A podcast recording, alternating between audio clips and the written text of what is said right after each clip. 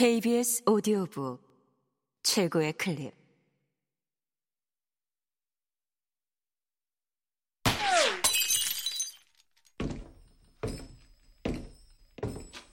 KBS 오디오북. 팔란티어 1권 김민영 지음 원철이 문제의 팔란티어 소프를 받은 것은 3월 중순. 성금 프로젝트를 막 시작해서 집에 틀어박혀 한참 코딩 작업에 정신이 없을 무렵이었다. 택배로 배달되어 온 소포의 발신인은 이영호라는 이름이었는데 아무리 생각해봐도 모르는 사람이었다.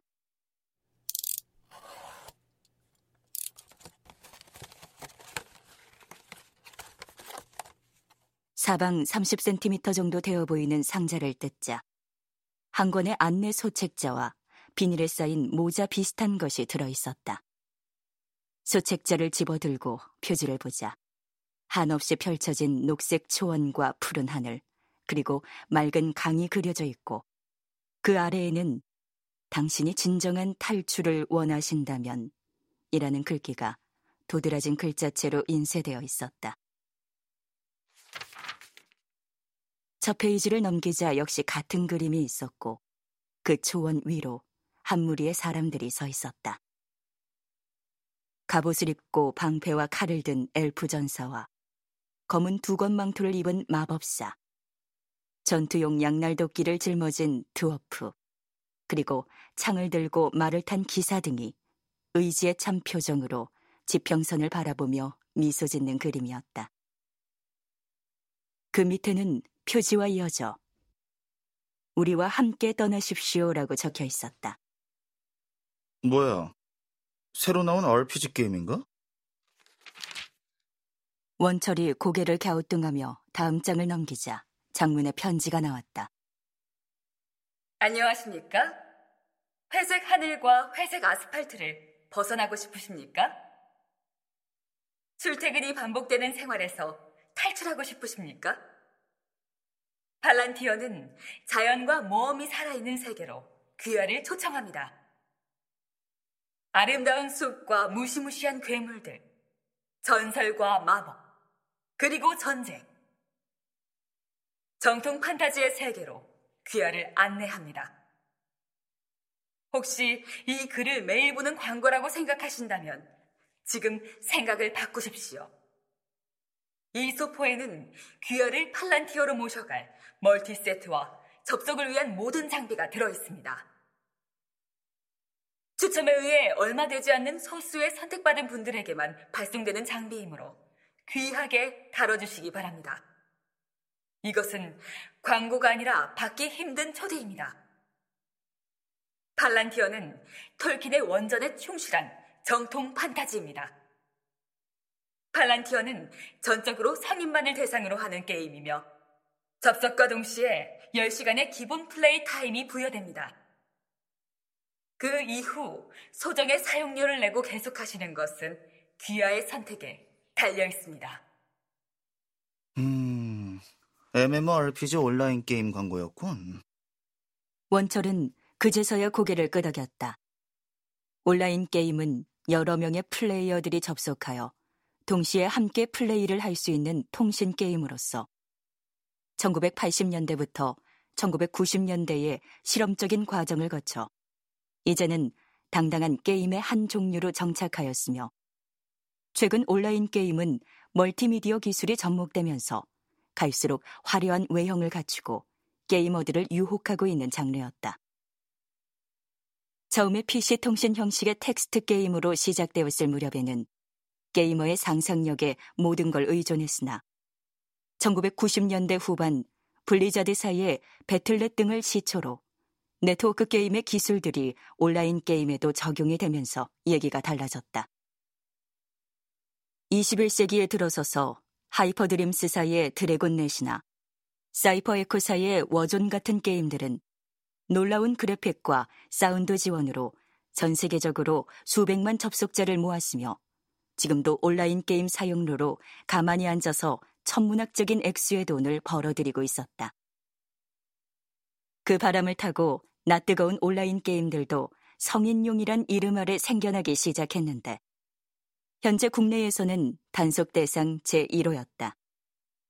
하지만 이 팔란티어란 놈은 내용으로 보아 그런 게임이 아닌 듯 했는데 왜 성인 전용을 운운하는지 이해가 가지 않았다. 편지는 계속되었다. 팔란티어에 접속하기 전에 필히 알고 계셔야 할 점을 말씀드립니다. 팔란티어는 스크린이나 키보드가 아닌 소포에 동봉된 멀티세트를 인터페이스로 사용합니다. 멀티세트는 귀하와 팔란티어를 말뜻 그대로 직접 연결시켜 주므로 사용상 몇 가지 주의를 요합니다. 첫째, 방해받지 않는 조용한 장소에서 접속하시기를 권장합니다. 연결 상태에서 외부 자극은 팔란티어의 환상을 깨뜨릴 수 있습니다. 둘째, 익숙지 않으신 분들은 처음 동기화 과정에서 약간의 어지러움증을 느끼실 수 있으니 당황하지 마시기 바랍니다. 팔란티어는 여러분의 시간을 지켜드립니다. TCT를 이용한 팔란티어의 하루는 여러분의 한 시간입니다.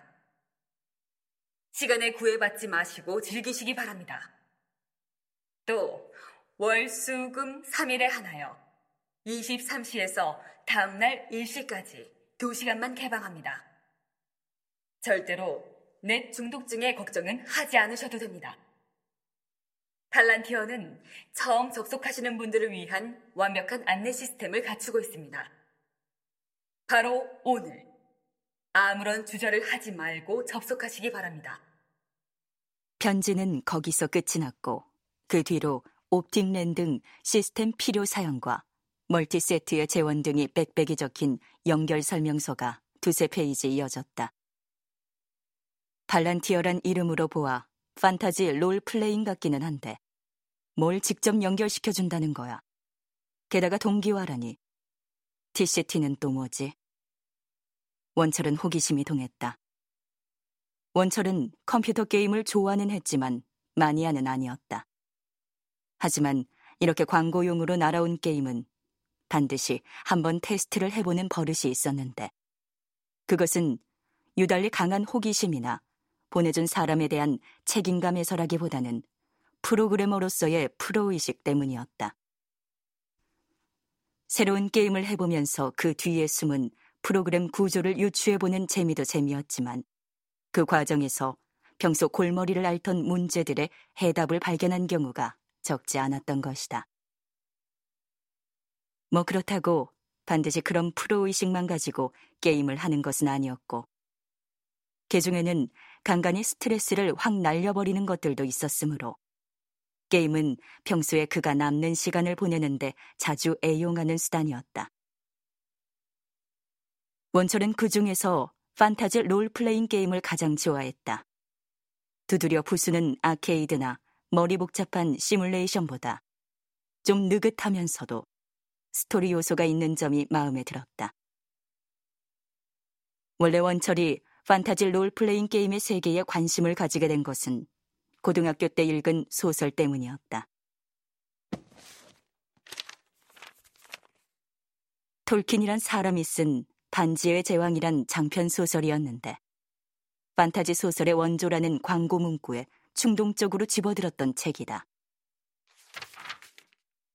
중간 대륙이라는 환상의 세계에 유럽 민담을 가미해 쓴 책으로 엘프라는 요정족, 난쟁이 드워프족, 영민한 마법사와 용감한 기사들이 주인공인 호비트 프로도를 도와 절대 악인 악마 사우론과 그의 부하들인 오크, 트롤, 고블린 등의 괴물과 싸워 이긴다는 간단한 줄거리였다. 그러나 저자 돌키는 문명의 때가 묻지 않은 환상의 세계와 아슬한 고대의 전설, 무시무시한 괴물들과의 싸움 등을 실감나게 표현하여 단번에 원철을 매료시켜버렸다.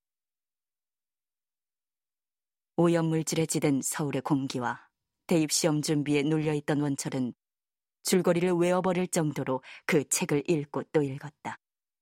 거기서 멈추지 않고 그 후 같은 저자가 쓴 중간 대륙의 바이블이라는 실마를리온을 구해 읽은 그는 한 인간의 무한한 상상력에 경외심을 느낄 정도로 감동을 받았다. 돌킨은 단지 자신의 상상력만으로 하나의 세계를 태초에서 현재까지 그 모든 역사와 전설, 지리, 기후, 생물, 그리고 그 주민의 생활 습관까지 탄탄하게 창조해내어 판타지 소설이라는 문학의 새 장르를 열었던 것이다. 이후 원철은 톨킨에 뒤이어 쏟아져 나온 테리 브록스의 셰너러 시리즈라든가 프리츠 라이버의 랭크마 전설 시리즈 등 다른 판타지 소설들도 틈틈이 구해 읽었으므로 졸업 무렵에는 판타지 소설의 전문가가 되어 있었다. 그러므로 대학에 진학한 후 그때까지 컴퓨터 게임이라면 시큰둥해하던 그가 판타지 롤플레잉 게임을 보고 눈이 번쩍 뜨인 것은 어쩌면 당연한 일이었다.